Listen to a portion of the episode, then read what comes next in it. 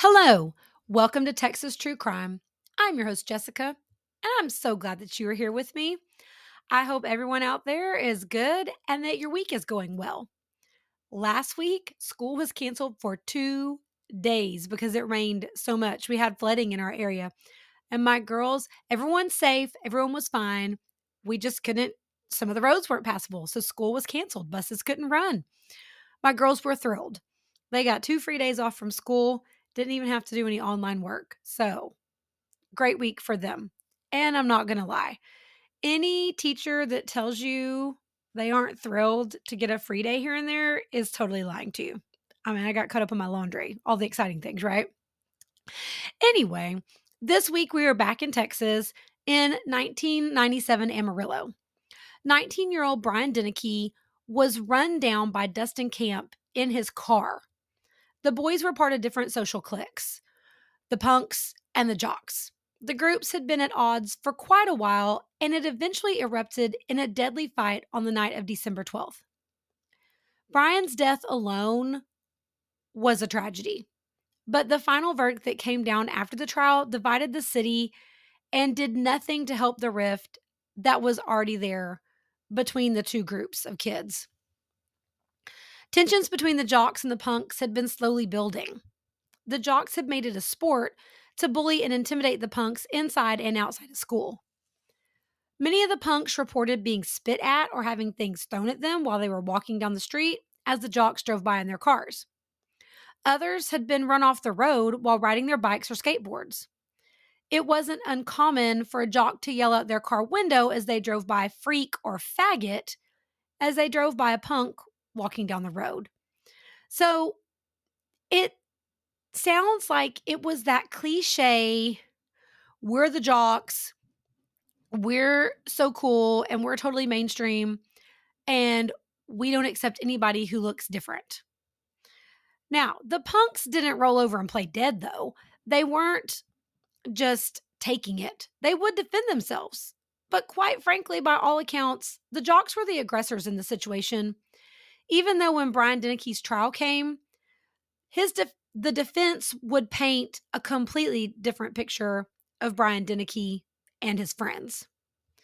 It would come down to the difference between how the two different groups of kids looked and the conservative values of Amarillo in the 1990s.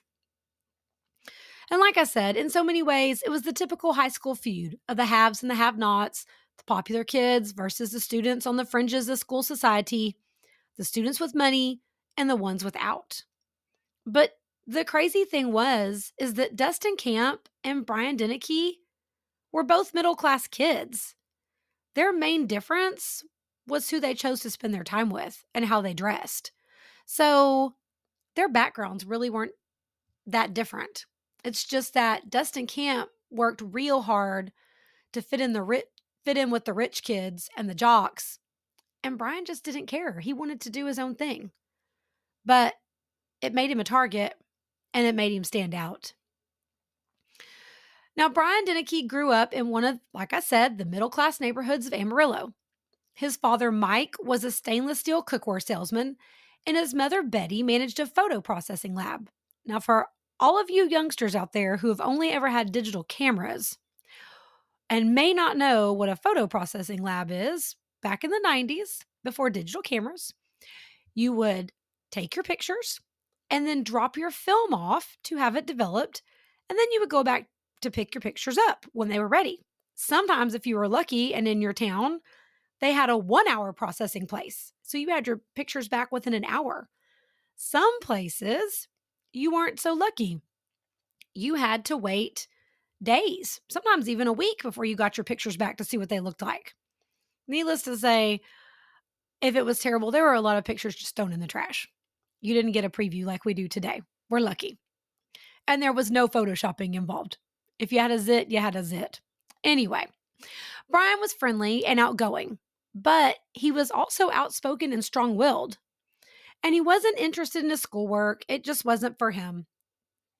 He wasn't an athlete either. And in Amarillo, that made you an outcast. You know, some stereotypes are here for a reason. And that whole Texas football is king thing, is pretty true in a lot of places, and Amarillo's no exception. So, if you weren't one of those people, whether you were on the field playing, or you were on the sidelines cheering, or you were even in the crowd doing the rah, rah, rah thing, you were an outcast. And Brian wasn't interested in all that. So when he was 13 years old, Brian started riding a skateboard around his neighborhood. He soon met other skaters that he enjoyed hanging out with. Now, some of those guys introduced him to the punk scene. And he and his brother Jason, who later became a Bomb City Skin, which is another offshoot of the punk scene, but they just had a more relegated group. Brian didn't really belong to a specific group, but his brother did. Uh, they would go to the local punk shows and listen to the music. Brian was drawn to the hard edged rebelliousness of the music and the individualism that the punk scene stood for. It really did speak to him. So it wasn't long after that, while Brian was in middle school, that he started his full fledged transformation from Boy Scout to skateboarding punk with a green mohawk. And I can only imagine, I know in my junior high, if some kid had started showing up with a green mohawk, riding a skateboard around. No, we had people who rode skateboards, don't get me wrong. But with a green mohawk, first of all, they wouldn't have been allowed to even come to school with a green mohawk. So I'm kind of surprised that in conservative Amarillo that happened. But they would have gotten made fun of.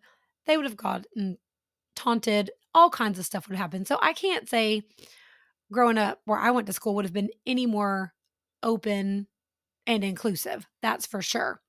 So he was, even though the freedom of the lifestyle spoke to him, it wasn't going to fly in his conservative hometown.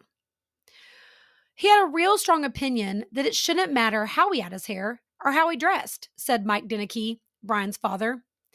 Even though he was right in a theoretical sense, it didn't matter. We knew that society would judge him and that there would be consequences.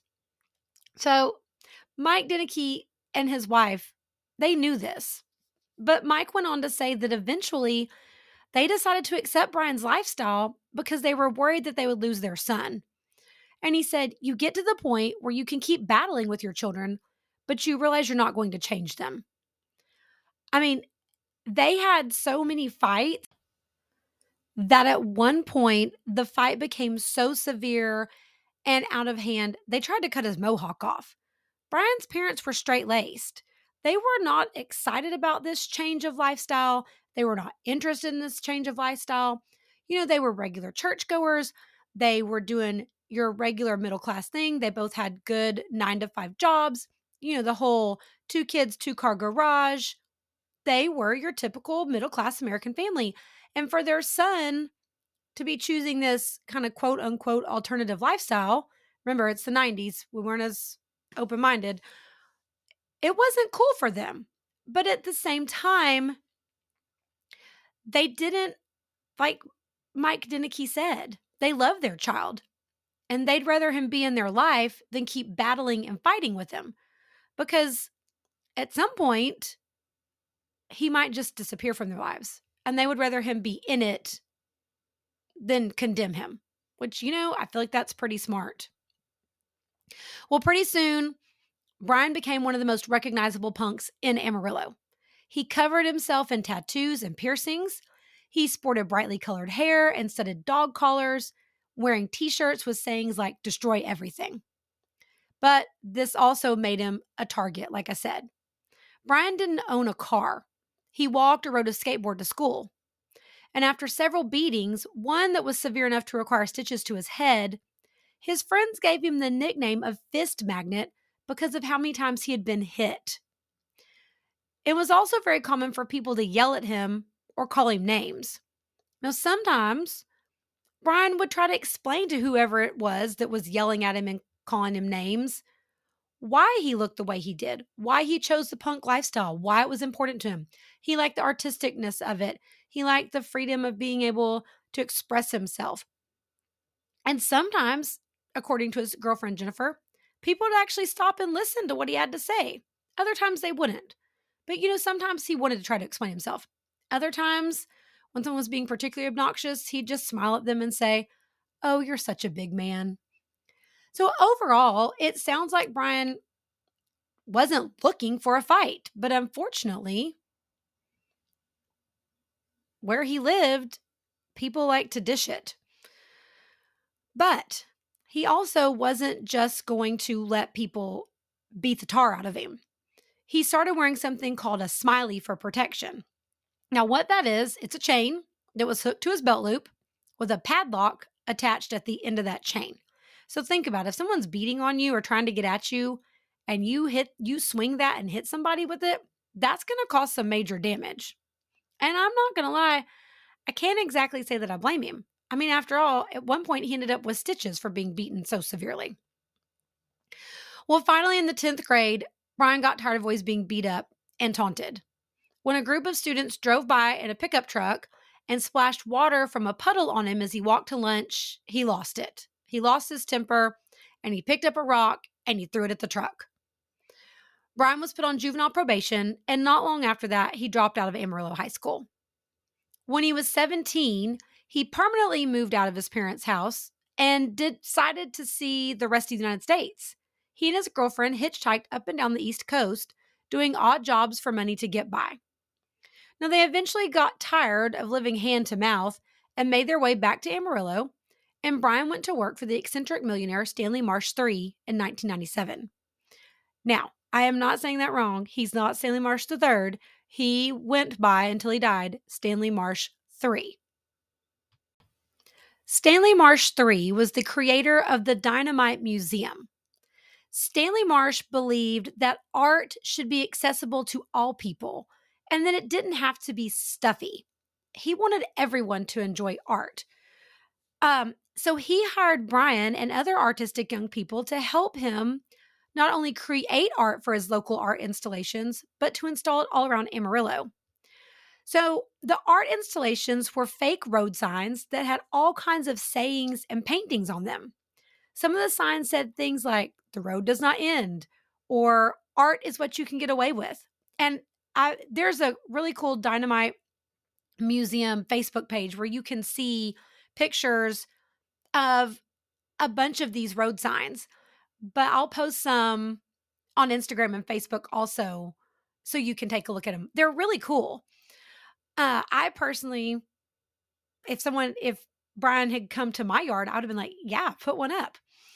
So, um, Brian and the crew rode around Amarillo in one of two vehicles a pink Cadillac or a hearse painted like a yellow submarine that blared loud music and they had a pig named Cinderella riding around with them. So, a total crazy carnival like atmosphere, right?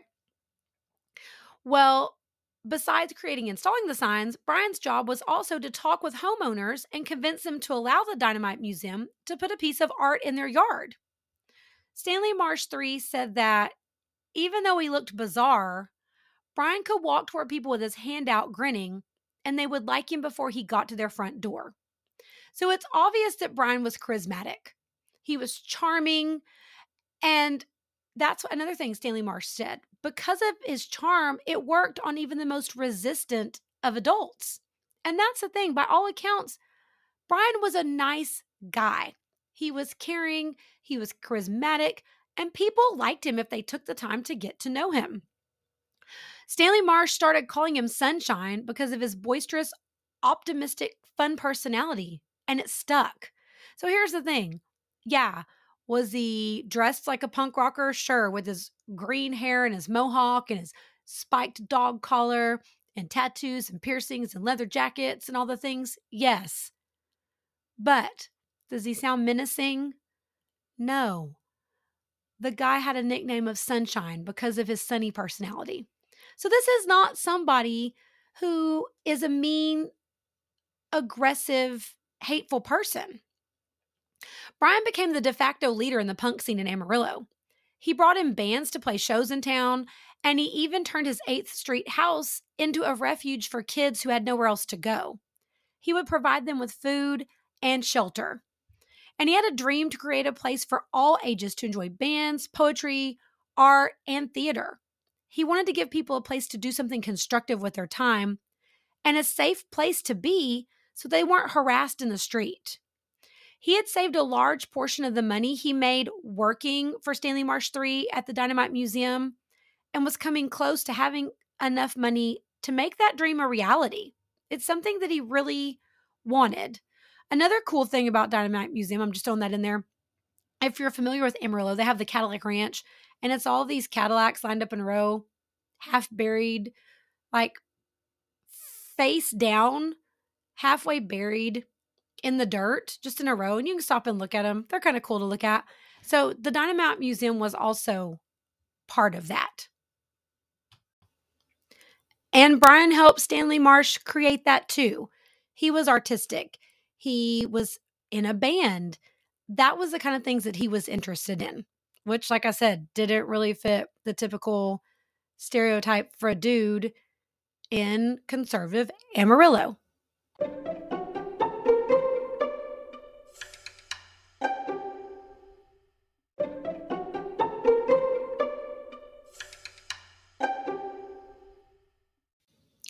Six days before Brian was killed, there had been a fight between a group of punks and jocks outside of a coffee shop on Western Street.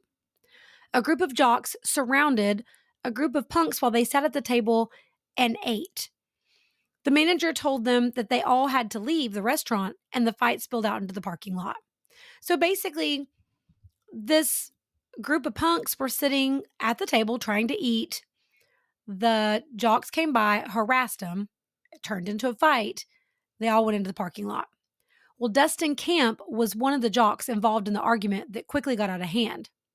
Dustin's windshield ended up being broken.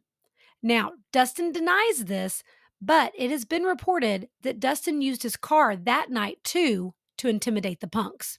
He took swipes at them with his Cadillac and then drove away, but this time, that night, he did not come back. So, Brian already has a history of trying to use his car to intimidate other people. But on the night of December 12, 1997, things were very different. Talk had been brewing during the week that the punks and jocks were going to square off again to finish what had been started the week before.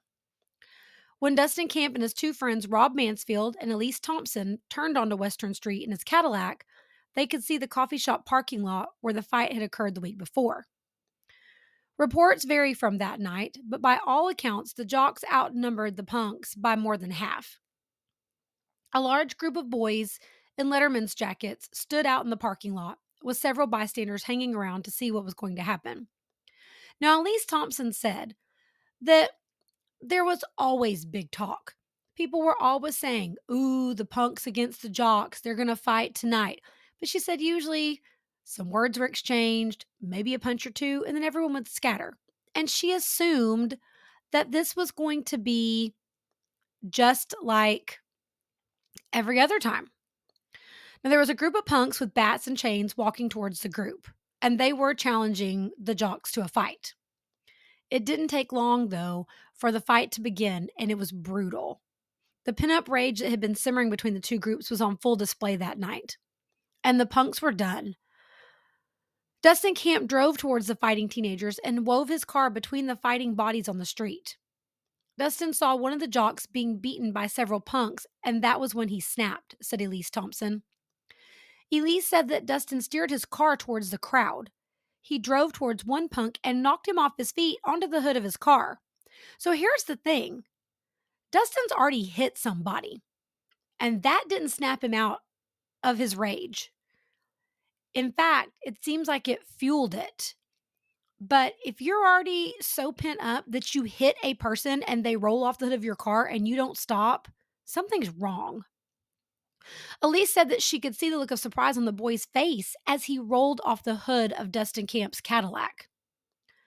Rob's Rob Mansfield yelled at Dustin Camp to leave. He told him to get out of there as the punks beat on the car with bats in their fists. But Dustin drove towards the exit of the parking lot. But instead of leaving, he whipped the car around and headed back towards the people fighting in the parking lot. As he drove towards the group, he accelerated his car and jumped the median in the parking lot. So he had no intention of leaving or doing anything to help stop things. He accelerated his Cadillac and headed towards the people. 19 year old Brian Deneke was hitting another person, and Dustin Camp drove his car straight towards him. Brian turned to face the car and was caught in the bright lights of the Cadillac's headlights. There was a loud thud, and Brian rolled onto the hood of the car as he was struck by Dustin Camp. He then rolled off the hood of the car, and Elise would later testify that she felt the car bump two different times as Brian was crushed underneath the car.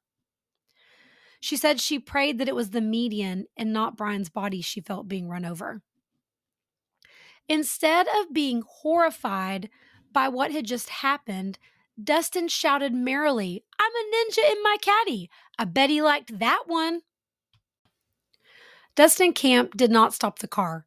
He did not get out to see if he had hurt Brian Deneke, let alone kill him.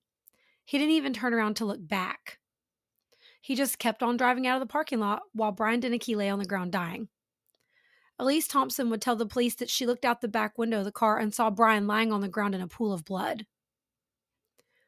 Again, like I said, you hit a person and that doesn't cause you to stop and take a moment to go, oh my God, what the hell have I done? Really? And then you shout merrily, I'm a ninja in my caddy Bet he liked that one. I mean, come on. Brian's girlfriend told Texas Monthly that after Brian was hit, a cheer went up from the jocks. I mean, this was a volatile, horrible situation. I can't imagine someone getting run over and people cheering. It's just, it's like a scene from a horrible movie. Brian's friends ran to check on him, and he was trying to talk to them, but he couldn't. Blood was coming out of his mouth, it was coming from everywhere. Brian's brother Jason picked him up and held him in his lap while Brian died. The Cadillac crushed Brian's chest, skull, and pelvis, and his collarbone was ripped from his shoulder when the car ran over him. Dustin Camp hopped on the interstate and just drove on home. As he drove, he told his friends that he would take the blame for everything. They didn't even have to admit that they were in the car when everything went down. But we were in the car, said Elise Thompson. Dustin then lost his composure and began crying and beating his head against the steering wheel. He dropped his friends off at their homes. He went to his house and told his parents what happened. Now, here's where it gets worse, y'all. His parents didn't even expect him to like worry about a boy lying in the street. They told him just to go to bed and they'd deal with it in the morning. Are you kidding me? So here's their moral standpoint on things. Oh, well, go to bed. You ran over a guy, you left him lying in the road, but go to bed. We'll deal with it tomorrow. And that's exactly what Dustin Camp did. He got in his bed and he went to sleep. It's disgusting. Robin and Elise, on the other hand, though, were beside themselves. And they told their parents what happened as soon as they got home. Both families got in their cars and drove to the police station that night to report the fight and the death of Brian. The next morning, the police arrived at the camp home at 6 a.m. The hood of Brian's car was damaged, and there was blood splattered all underneath the car. Police also found an empty bottle of Crown Royal and a partial 18 pack of beer inside the car. Dustin Camp was arrested and charged with murder.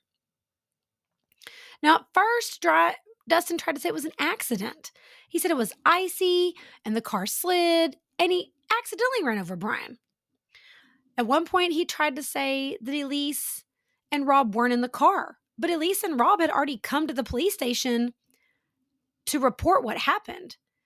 So he lied multiple times to the police. It was, and he never once acted like he was remorseful about hitting and killing Brian Deneke. So it's just it's just disgusting. There's nothing else to say. Sergeant Rudy Montano said it was no accident whatsoever. He said Dustin never hit his brakes or tried to swerve away from Brian. he hit him straight on. Rob Mansfield was so traumatized by the event that he blocked the whole night out and couldn't remember details when it came time for the trial. Elise Thompson ended up being the prosecution's star witness because she was at least able to recall the night's events. Elise said that after everything happened, she sunk into a deep depression. She couldn't get out of bed. She said that she didn't feel like she should be alive. She suffered from terrible survivor's guilt. She said that she ran the moments over and over again in her mind, trying to figure out what she could have done to maybe stop what had happened. She said people tried to comfort her and tell her that it wasn't her fault, that she couldn't do anything, but she said they didn't understand. They didn't have that image in their mind over and over of what happened to Brian. In May at the Tascosa High School graduation ceremony, Elise Thompson gave a passionate valedictorian speech. She told the crowd that a boy had lost his life in December. She said the fatal fight was fought because two groups of people wore different types of clothes. She urged the crowd to rethink their own prejudices and stereotypes toward one another. Brian Deneke's trial began in August at the Potter County Courts building in downtown Amarillo. Behind the defense table sat Mike and Debbie Camp with their pastor from the First Presbyterian Church and several other relatives. Many young men sat in the rows behind them dressed in button down shirts and khakis. So there they sat, the picture of upper middle class perfectionism, exactly what you would look for from nice people. And of course, you can't see me in the air quotes, but nice people. You know what I mean? On the other side of the aisle, behind the prosecutor, sat Mike and Betty Deneke, silently holding hands, and three rows of punks sitting behind them. Even though they had taken off their dog collars, chains, and piercings, they still looked completely out of place in the courtroom. The assistant district attorney, John Coyle, opened by telling the jury that this was not an accident, that and it was not justified. That Dustin Camp intentionally and knowingly murdered Brian Deneke by running over him in his car. He presented plenty of evidence to the jury against Dustin Camp. He had never hit his brakes. He never tried to steer away from Brian. He fled the scene. He lied to police. And there had been a similar incident the weekend before where luckily no one died, but he had still tried to use his car as a weapon that night, too. And you know, here's the thing about Dustin Camp he was really an outsider to his group. Yes, he was accepted by his group, but he had to work real hard to be in his group. All his other friends were rich and they didn't have jobs. They were living the dream, so to speak. Dustin, on the other hand, he lived in the prestigious neighborhood where all the other where all the other kids lived, but he only lived one block away from Brian Deneke's neighborhood. They lived, his family were working middle class. Now, there's nothing wrong with that, but he worked just as hard to fit in with the jocks as Brian Deneke worked to not fit in. It was really important to Dustin Camp. He and he worked part-time for his father. So he was his image was important to him.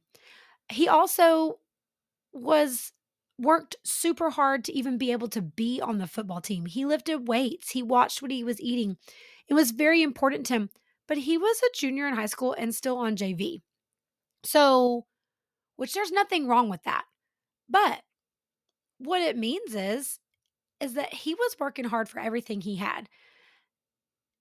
But he was working to stay with the in crowd as where Brian was like, forget it. I'm not interested in that kind of life.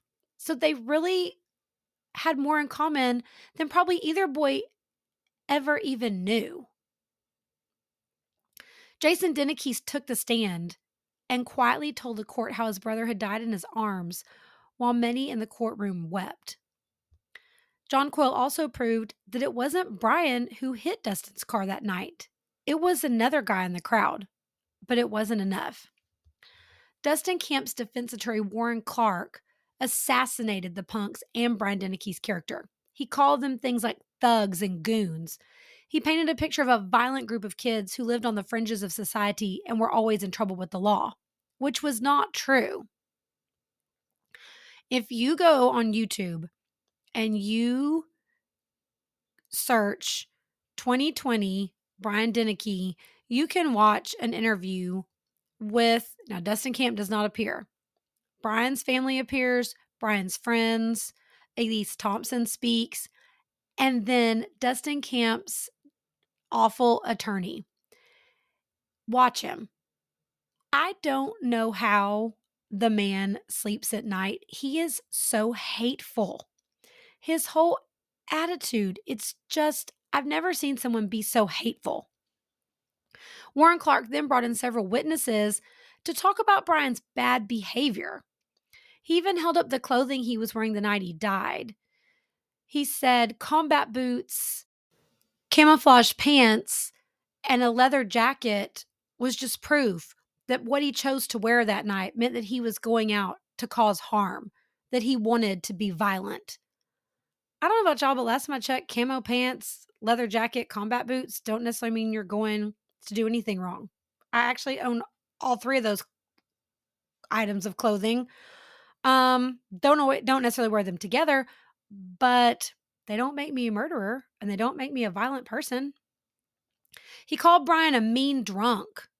He said that his death was a result of the way he chose to live his life and that he was not surprised that Brian died so violently and so young.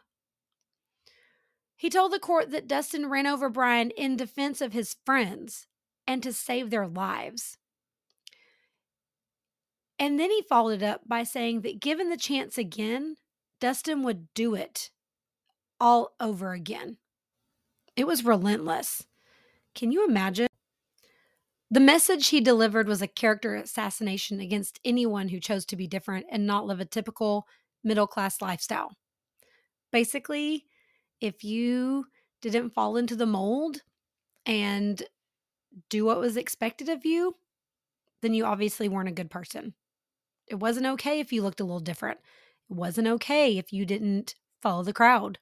That must make you a horrible, violent criminal. John Coyle gave a pass- passionate speech to the jury in closing, telling them that it was important to send a message to the young people in the community that it didn't matter how you looked or what your lifestyle was. Your actions had consequences and everyone must face the consequences of their actions and the choices that they make. He told the jury that he did not expect them to enjoy sending Dustin Camp to prison, but there were times that we all had to do hard things. The jury deliberated for several hours. They convicted Dustin Camp of manslaughter instead of murder. Basically, what that means is that they thought that Dustin had been reckless, not intentional. Everyone in the courtroom was shocked.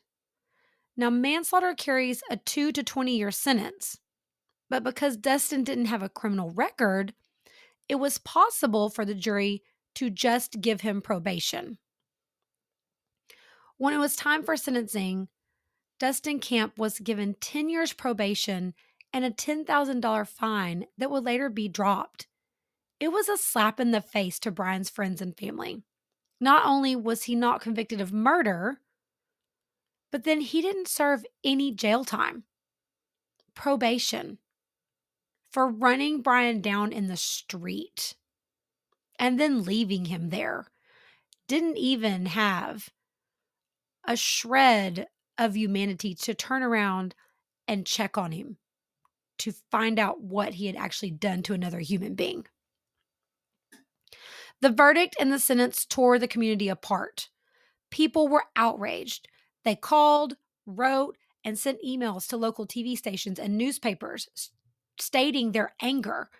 Just it it was an influx. It was unheard of. If all you get for murdering someone with your car is 10 years probation with a felony free record, wrote one incensed television viewer in an email that was read on the air, then I can only ask Mr. Camp not to let me see him walking around. So that's the way people felt. They couldn't believe that this young man had murdered another one in cold blood and he got a slap on the wrist. That was it. It became so bad that the judge sealed the names of the jurors because he was worried what people might do to them. He thought they might retaliate against the jurors. Most people believed if the roles had been reversed and a punk had murdered a jock, that that kid would be in jail. Discouraged by the verdict and the treatment that they had received for so long in Amarillo, a lot of the punks moved out of town. They appreciated the community's outrage, but they were a little jaded. Where had all these teachers, adults, police officers, and other community community members been when they were being harassed, beaten up, run off the road? Where had all that care been before? It was a little too late for some of them. The 8th Street house where Brian lived hosted bands and provided shelter for many young people with nowhere to go, burned down a few years later after he passed away. Dustin Camp was unable to keep himself out of trouble, though. So I guess, in a way, you know, what goes around comes around. He ended up spending six years in prison for parole violations. So, you know, he got this awesome chance to turn his life around and make things better, but he couldn't manage to follow the rules. So, you know, you get what you deserve. Although six years still isn't enough time for what Dustin Camp did. Thank you for listening today. I hope you enjoyed this episode. Let me know thoughts, um, what you think about this. If you happen to watch the 2020 episode, tell me what you think about Dustin Camp's attorney. It's I'm just floored by anyone who can be that hateful. I don't know, it just got all over me to be quite honest. Um I had a listener reach out today and bring up that all of my episodes on Spotify were showing the oldest ones, and you had to scroll all the way down to the bottom to see the newest ones. I am going to see if I can change that on my side of things, but I do know if you want to see the newest ones first, you can change that in your settings on the app for you. Anyway, just thought I'd put that out there because mine are set up to show the oldest ones, not the newest ones. So, anyway, I'll see if I can change that on my end, but just thought I'd put that out there. Um, like I said, thank you for listening. I hope you enjoyed. If you like what you're hearing, please tell a friend, put a, out a five star review, and subscribe so that that way you do get the newest episodes every time. If you uh, would like to get in touch with me, you can find me on Instagram at Texas True Crime Pod. You can find me on Facebook at Texas True Crime, or you can send me an email at Texas True Crime Podcast at gmail.com. I will see you guys next week. Bye.